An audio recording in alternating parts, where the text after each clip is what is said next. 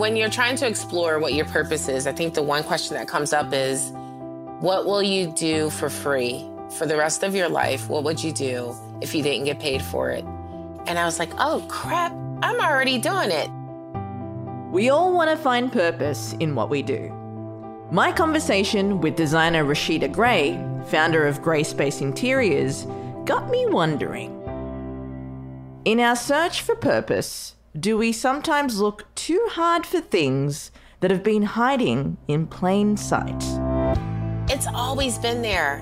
When you start to do some soul searching and just kind of get quiet and journal in a way and, and think, and if you believe, pray, I think that's when you start to realize, you know, I don't have to do like this extravagant soul searching. It's been right there, part of my life. What do I enjoy doing? And that's quite possibly what I should be doing to make a living for the rest of my life. Please fasten your seatbelts and return your seats to their upright positions. We are now beginning our final approach to The Ginni Show.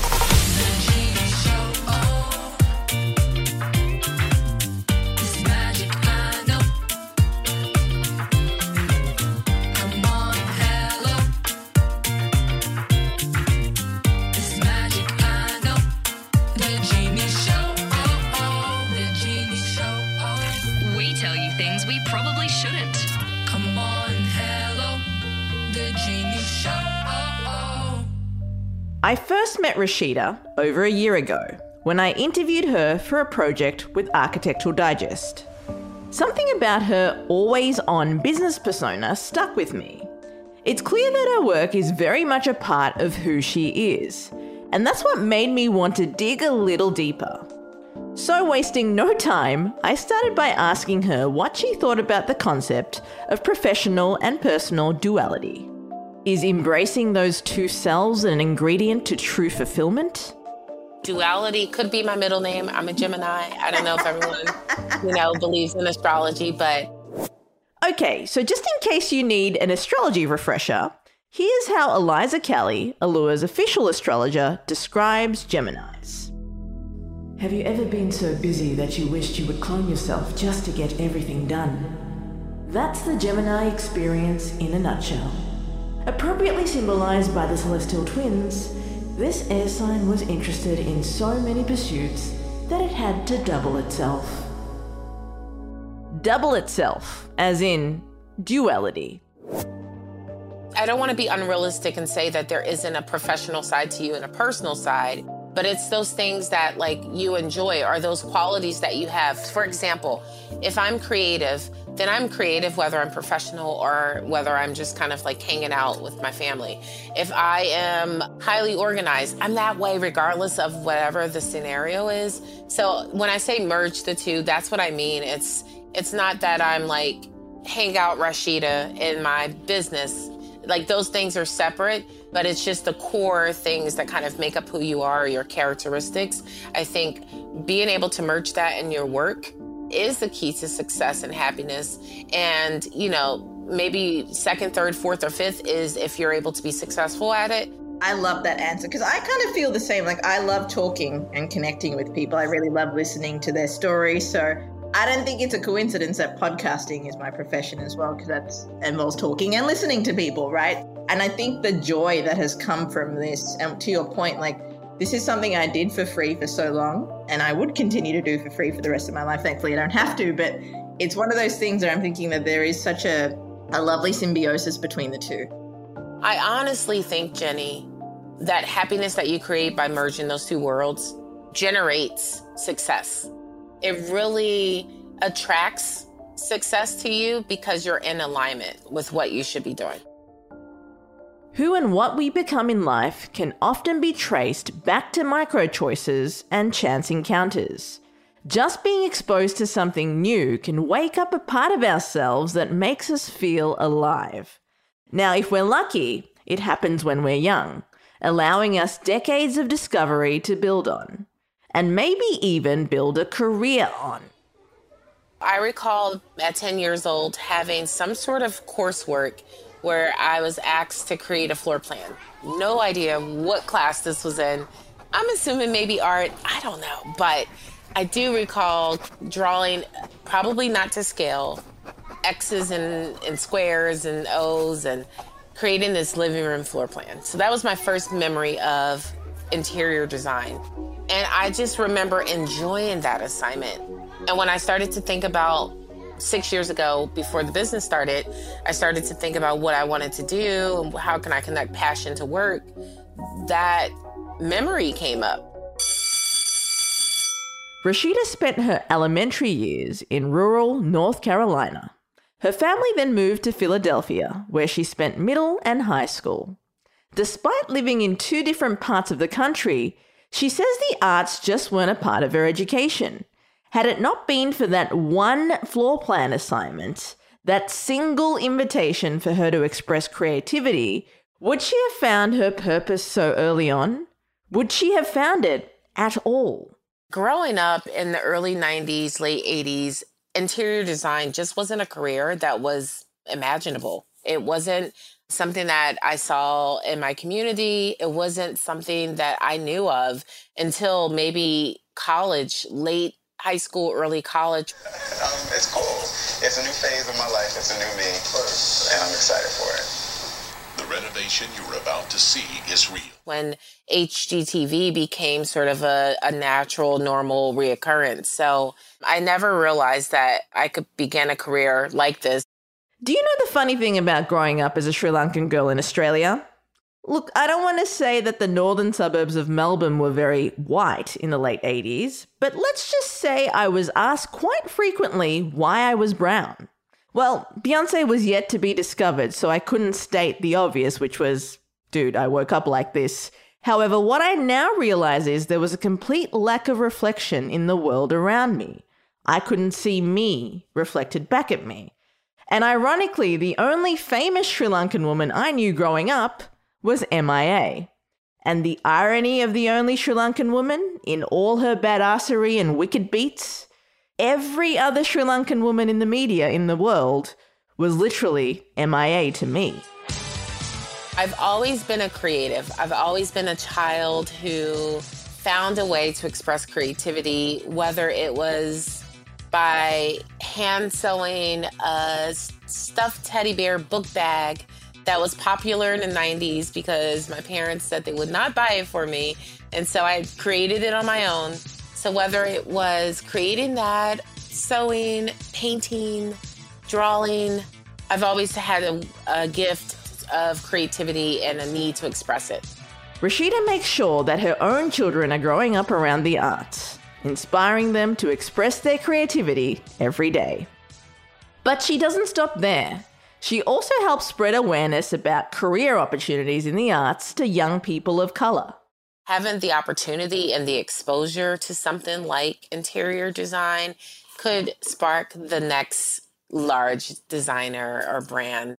I'm involved in a show house project that supports students of color who may not be aware of careers in the arts. So that's just something that's really important to me. If you're out there listening and thinking, okay, good for Rasheeda Gray, but how do I find my purpose? Well, you're about to learn that dreams and reality don't always collide. At least, not in the beginning. Here comes the money. Here we go. Money talk. Here comes the money. My parents said, you got to go to college, you got to make money, you got to pick a job that's going to make money. You've probably heard the same speech from your parents. A recent article in Forbes found that 48% of Gen Xers and 58% of millennials were heavily influenced by their parents to attend college. The main driver? A good income. As I began to select my career for college, I, I landed in marketing because I thought that that was a creative world that could make money. Rasheeda went to college and made a good living, utilizing her degree. I entered into um, a corporate marketing job and spent 15 years being in corporate marketing. She worked hard. She moved up. But eventually, she realized that marketing just wasn't allowing her to flex her creativity in the way that she hoped. One day, probably several days. I started to feel, even with all the promotions and all the great things that were happening in my corporate life, that I wasn't fulfilling a purpose, my purpose. You know, you kind of get to your mid 30s and you're like, is this what I want to do for the rest of my life? The question had popped itself, but the time for action was still years away. Five years went by, and I was still asking myself that question. Ginni, I even found a notebook that I had at a women's conference. State Farm was a sponsor, and so being in marketing, I was there on behalf of State Farm, helping to secure new clients. And I was in a session, and I don't know what the session was about, but in my notebook, and I actually have a picture of it, I wrote, I want to be an interior designer. And just like that, momentum was born. And I even started to write out the name for the business even back in 2012 during that session. Rasheeda had gone to college, found career success, and made money. In other words, she had satisfied all of her parents' requests, which gave her a solid platform to build on. But now, it was her turn. It was time for her to revisit that 10 year old girl drafting up floor plans in the fourth grade art class. I sort of said it's time to explore what I'm passionate about. I purchased a home and renovated it with my husband and loved every second of it. So I decided to go back to school, obtain a certificate in interior design from Temple University, my third certification or degree. My first client came during that when I was matriculating at Temple, and the rest is history. Here we are, over 100 clients later. Who remembers those cheesy motivational posters about patience and persistence that everyone had hanging up in their offices in the 2000s? The ones with crisp images of mountain peaks and golden sunsets with important nuggets of wisdom underneath, all typed up in the new Baskerville font. Yes, we may roll our eyes, but deep down it's kind of annoying how right they are. Patience is indeed a virtue. I wanted to know for Rasheeda why her journey to find purpose took so long. How did she find, you know, the patience? 25 years later is when you tapped into the joy of having a floor plan again or experiencing creating a floor plan again. Why do you think it took you so long to tap into that again? Oh, this feels like a therapy session. I'm here for therapy with Ginni. That's actually the, the subtitle of the Ginni show. oh, wow. I'm joking. I'm joking. It isn't. But... Oh, I was going to say I missed that. It should be, though. Yeah. I think that it took so long to get here because you want to please others. Mm-hmm. That's why I said it feels like a therapy session. That's heavy. And true right? It yeah, does. We, we do stop ourselves from our happiness when we are constantly trying to please others. And then the others may not have even asked for it. For me, others were my parents, uh, or so I thought. So my parents just sort of said, you know, education is critical. You must go to school, you must go to college. That's great. And I was the first in my family to graduate from college with a four year degree. And so it was that level of responsibility, sort of. And I'm the oldest of three girls, and you just have this level of responsibility to set this example. And so, whatever creative fun, you know, feels fun, that doesn't feel right. Like that feels selfish. And so, you kind of like say, let me take the path that I know is least or selfless and I know will make those who I care about happy. And I say, I don't even know that my parents specifically asked for me to be a marketing major. They said go to college. But again, it's that awareness and exposure to interior design. Perhaps if I would have known, I would have went to school that specializes in that, but the awareness wasn't there either. So yeah, it's a combination of not being aware because of the lack of the arts in my sort of formal school years, and then just making sure that you are making others happy first. From college to corporate marketing to finally mustering up the courage to become an entrepreneur, all of that waiting equates to years rich in lessons. So, what wisdom does Rasheeda have to share? I just turned 40. I don't mind sharing. Whatever. you know, that causes a lot of reflection when you hit milestone birthdays. A core teaching of my life live your dreams. I would say what I've learned is don't be afraid of failure. I did both my corporate job and built Gray Space my business, for three years. During those three years, we were sort of building the brand and the company and the clientele. Believe it or not, I'm not a risk taking person. I wouldn't categorize myself as that. I am more of a calculated risk. And so during that time, that was my way of following my dreams without sort of jumping without a parachute. But nonetheless, there were times where I thought, well, maybe I should just, you know, I got children, I have a, home and a mortgage and bills and all these things. And so maybe I should just kind of stick with the good thing and continue to build my marketing career. What if I do this design thing and it doesn't work? My coworkers are like, she's crazy. She just quit this, you know, she was on track to be VP and she just like walked away from this amazing company and, and it was. So I would say don't be afraid of failure. What's the worst that can happen, right? I have my education to fall back on. Knock on wood, but I have my education to fall back on. For the the folks that are listening out there, nothing beats a failure but a try. And so I know it's easier said than done, but this is coming from someone at the time who was 33 years old with two children, a mortgage, a husband who's an entrepreneur himself. And so he had ebbs and flows. And so, what do we do about health insurance? Like the realities of life, all those things came up and they sparked fear. And I'm so grateful I didn't let that overtake and overpower my decision to move forward because I could not have imagined the life that I have now. Nothing's ever perfect and I work hard as hell. I work harder than I ever did, but I am the happiest that I could have ever been.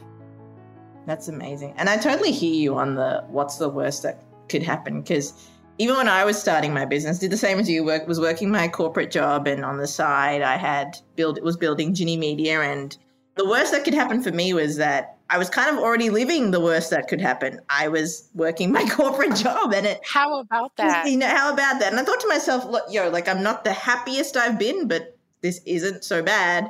The thing I think people to your point about failure and what you mentioned before about what took you so long to actually do what you love is it's the failure and what people are going to think about your failure.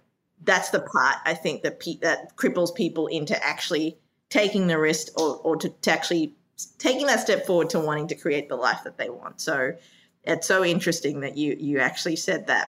One of the things I appreciate about Rasheeda is her transparency when it comes to entrepreneur life. It's not only relatable, but it's also refreshing.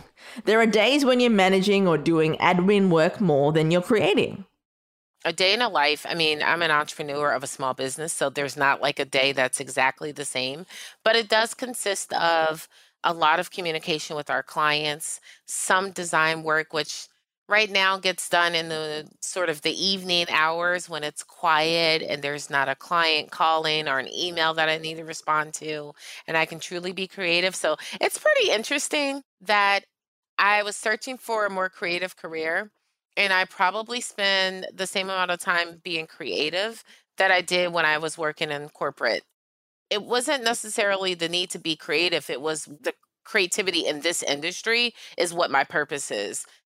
Being able to transform someone's home in a way that creates this environment that they can be their best selves in. So I think that's my purpose, not just the creative piece. And if you're thinking of taking your side hustle full time, but life feels too busy, Rasheeda's been there, and she's got some advice for you. Well, actually, her best friend does. I was talking to one of my best friends and I'm like, I am exhausted from my full time job. I don't know how I can get the energy to do anything else. How can I become an entrepreneur? I don't even have a second in the day to do it.